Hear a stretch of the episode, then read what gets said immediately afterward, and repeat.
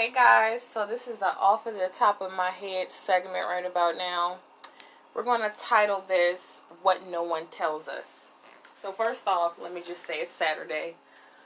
It's been hectic all day going day, and it's led me to this moment, of course. Um, today's been off the chain. Like, um, I'm currently going through some growing pains. And like I said, that's what brought me here right now to talk about, you know, the title, What No One Tells Us. These particular growing pains that I'm experiencing, in no way, shape, or form am I trying to say, like, oh, we should have had a personal little tour guide walk us through these hurdles and tell us what to expect. That's not what I'm saying. When I'm referencing what no one tells us, I'm referring to the elders that babble on about every, every everything else, right? Oh, young lady, you shouldn't wear that dress. Or young man, pull your pants up. They have a mouth for everything else, guys. But ain't nobody told us how to build no credit. No, you didn't. No one told us that when you get on your job, the obstacles on the job would be so out of this world sometimes that you, you, you might not even be able to go to H R. Like, these are the, what I feel, essential hurdles. They could have passed along. They could have relayed over Thanksgiving dinner.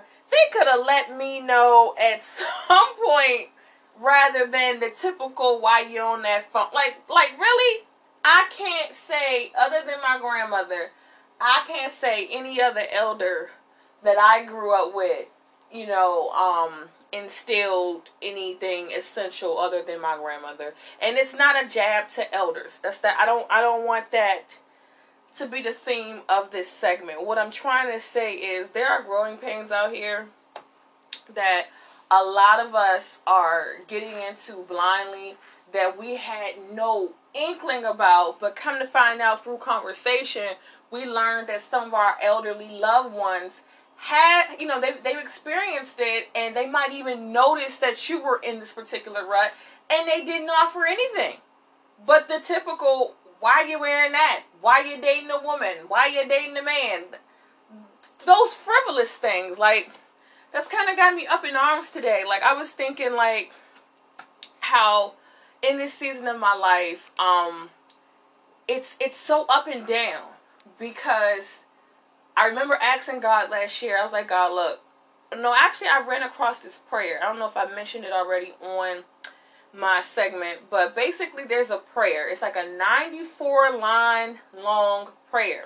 It's ninety-four lines, and it's called Breaking the Evil Covenant, right? In this uh, prayer, you recite ninety-four times different ways covenants have been on, you know, evil covenants have been placed on your life. Um, and in praying that prayer, I thought to myself, you know, I got through all the whole prayer.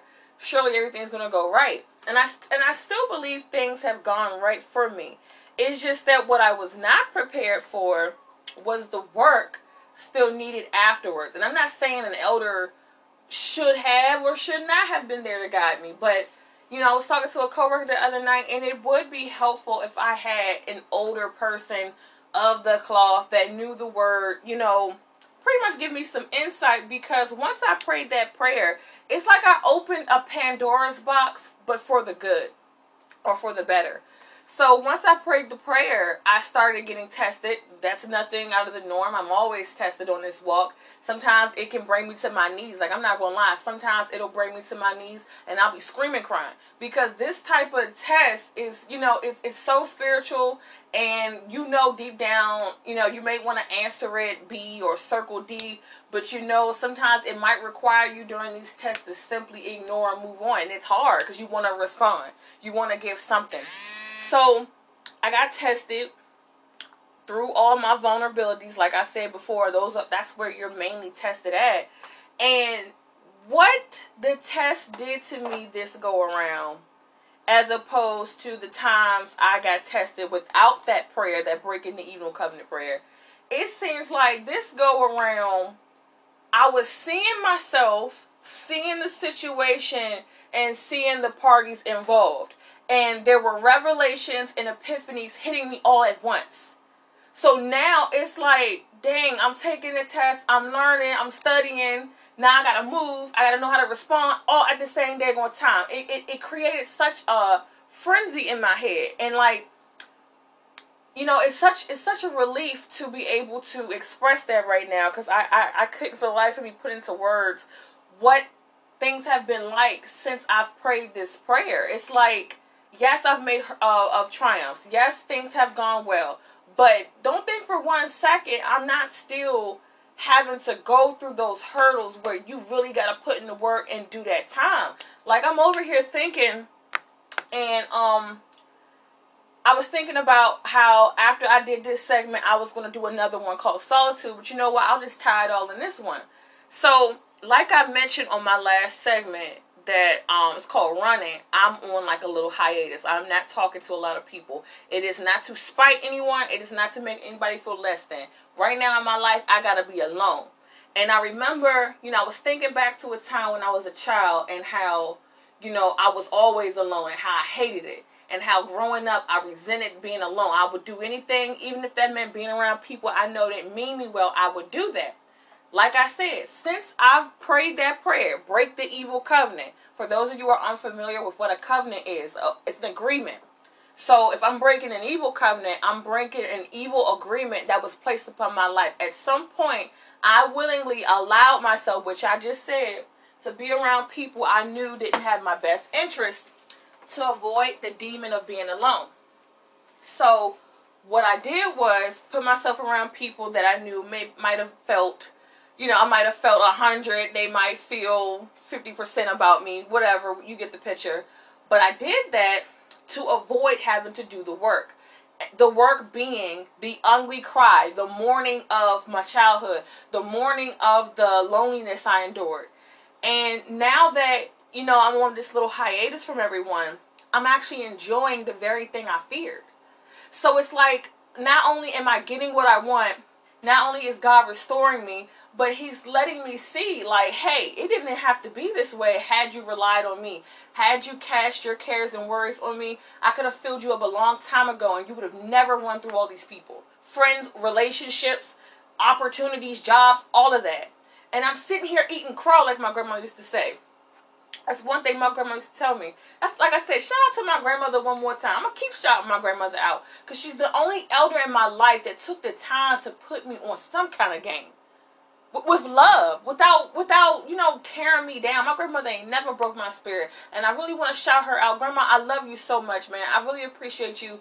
You've had a major impact in my life. And I got to say, like, being in solitude, I'm forced to think about and make note of what no one tells us. No one tells us that if we just cry it out, we won't think about it no more. Nobody tells us that if we just let ourselves feel, it won't hold us captive no more. Nobody tells us that if we address it, like I said in one of my other segments, sometimes the fight is not about how good you can throw. It's about, is you going to stand? Is you going to show up? Are you going to be present? If I had a, if I had known that, I would have shown up a long time ago. And like, now that I see that, now that I'm forced to not, you know, I think sometimes on this, on this journey, people always want to reflect on the parties involved and not self. No, not me. I'm going to look at self. If I had just shown up sometimes, I would have knocked down so many more hurdles. If I would have allowed myself to just feel and be ugly, um, I, I had a fear of being ugly. I had a fear of appearing as if I was a mess. I am here in the most humblest form to let you know I am an ugly mess. I own that, and God is breaking me down to build me up. If you cannot accept my ugly mess, I don't know what to tell you. This is what it is. This is not to say I'm going to blow up on you because I'm an ugly mess. No, I'm just letting you know where I'm at. I'm letting you know there's major repair. I'm under construction. Don't drive through here if you don't want to see the mess. You don't want to get on no bumpy road right now. You ought to proceed with caution. And this is just how I feel. I'm just sitting here in solitude. Crazy morning. Finally had a chance to get my little weight loss tea, my little C B D oil, my little spinach dip, and hide away and do my homework. That's how I treat myself these days. And I was just sitting back thinking. I was like, you know what? It really isn't hard. I, I, I've made it hard by trying to do things my own way, by leaning on my own understanding. And once again, what no one tells us is what we should be really going to God about and how we hear him. No elder has told me that. They didn't say pray. They didn't tell me how he responds. They didn't tell me that sometimes it's divine intervention. They didn't tell me sometimes it's, it's if you stay still enough and hear that good voice on the inside, that's God. No one, they, they, they told me to pray, but they never told me how to find God. They never told me how to hear for him. But they passed judgment. But they gave us grief. But they saw us starving and they didn't throw us a piece of bread. That's that's what I don't understand. Like, no one tells us that most of this journey is, is so spiritual. And they watered it down and they make it seem like, oh, do what you're told. Do what I'm told. That never sat right with me. You're going to tell a, a traumatized child to do what she to- she's told? I will never just do what I'm told. You got to explain to me why. No one ever, it's, it's no blueprint to this. And then it's like the little bit of information do get, we do get, we want to hold on to it so tight that we're not willing to share with nobody else. Like, no one else can have our notes. It just belongs to us. And then we laugh at people when they're stuck on, on, on first base. It's like, come on, somebody had to teach you something. What happened? Where where are the elders that you can sit on the porch with and they put you on game? They just sit there and they just enlighten you on all of life's curveballs. I had stumbled across a Facebook page the other day on the risky side. It's called um, I Regret Having Children. And on the thread, it talks about people who obviously regret having children. And at first I was like, oh my God, this is terrible. But after reading it, you see a lot of people saying the very things most of us are afraid to say. And I'm speaking to those with children. Some of those anxieties, even though they were bizarre, were actually normal anxieties of being a parent. But if you were to publicly speak on these issues, they would cash you off and probably come and snatch up your kids. When really what you mean to say is you tired, you overwhelmed. And then you got elders. And when I say elders, it doesn't always have to be sixties. It could be fifty-year-olds. It could be forty-year-olds. If they have some type of uh, longevity over you, that's your elder. I'm talking about you got elders out here that know what you're going through. Had to weather that storm. Got they behind kick weathering the storm. They'll tell you, oh girl, hush your mouth. You don't know what you're talking about. It's it's bigger issues out there. What are you talking? Of course we know it's bigger issues. I mean, you probably complaining because I drank your coffee and you, you, you, you crying and moaning all morning about that. But guess what? There's a war going on. I can't respond to you that way. We all got, we all know it's bigger issues, but sometimes we let things keep us captive and knock us down to the point where we just don't know. And sometimes it's refreshing and it's encouraging to hear said elder explain to you, this is very normal and it is, it, you can achieve it. You can get through this. I, I just, I'm, like I said, I'm just sitting here and I'm like, wow, like, no one told you it would be like that. They said go to school, get an education, get a job, take care of you and yours. They didn't say, like, some of these hurdles, so complex, right? And, and like, you didn't have podcasts, YouTube, self-help, that type of thing fifty, forty years ago, right? And I'm just sitting here like, some of this stuff, you got to write it down. You got to record it because it's so complex. I'm thinking about where I am right now in life as a mom, okay, woman of the house, and what that means. And I'm only twenty-five years old. O M G. O M G. Like, no one said it would be like this. Like, no, like, no one gives you a blueprint on what it means to care for human beings. Like, not just children, but, like, your family, like, the role, and then No one tells you how it's going to be when you're the oldest child. What's what's expected of you? Like, it's so much, and you're like, where's all that lip at now? Where, where are the big mouth elders right now in this moment? And it just makes you reach out and look for other people that get it. And to know, you know, to reach out to those people that supposedly get it, don't get it, whatever, and then they reject you, or they, you know, don't keep your feelings in a sacred place. It really is a, a, a spit in the face. Because as, as, as we're all battling something to some extent. Gotta have an outlet. Because apparently the outlets we should have, we don't always have them. I have a lot of family and friends that don't have parents and aunts and uncles and grandparents to go to. They're just on their own.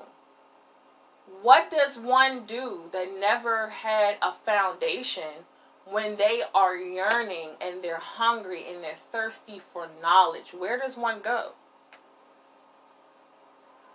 What no one tells us is that there are people, there are groups of people out here that don't have the luxury of having people pour into them. Therefore, they grow up to have empty cups, have empty cups. And we typically get hurt by these people, counted out by these people, mistreated by these people. And we want so bad to rule them off, but it's like, hey, what no one tells us is, how do we serve these people so that we can, in turn, get served back? Because it's a great it's a great portion of people out here that have love, grew up with love, and there's a great portion that don't have love. Um, I mean, I mean, I hate somebody near and dear to me. They're always talking trash about guys standing on the corner.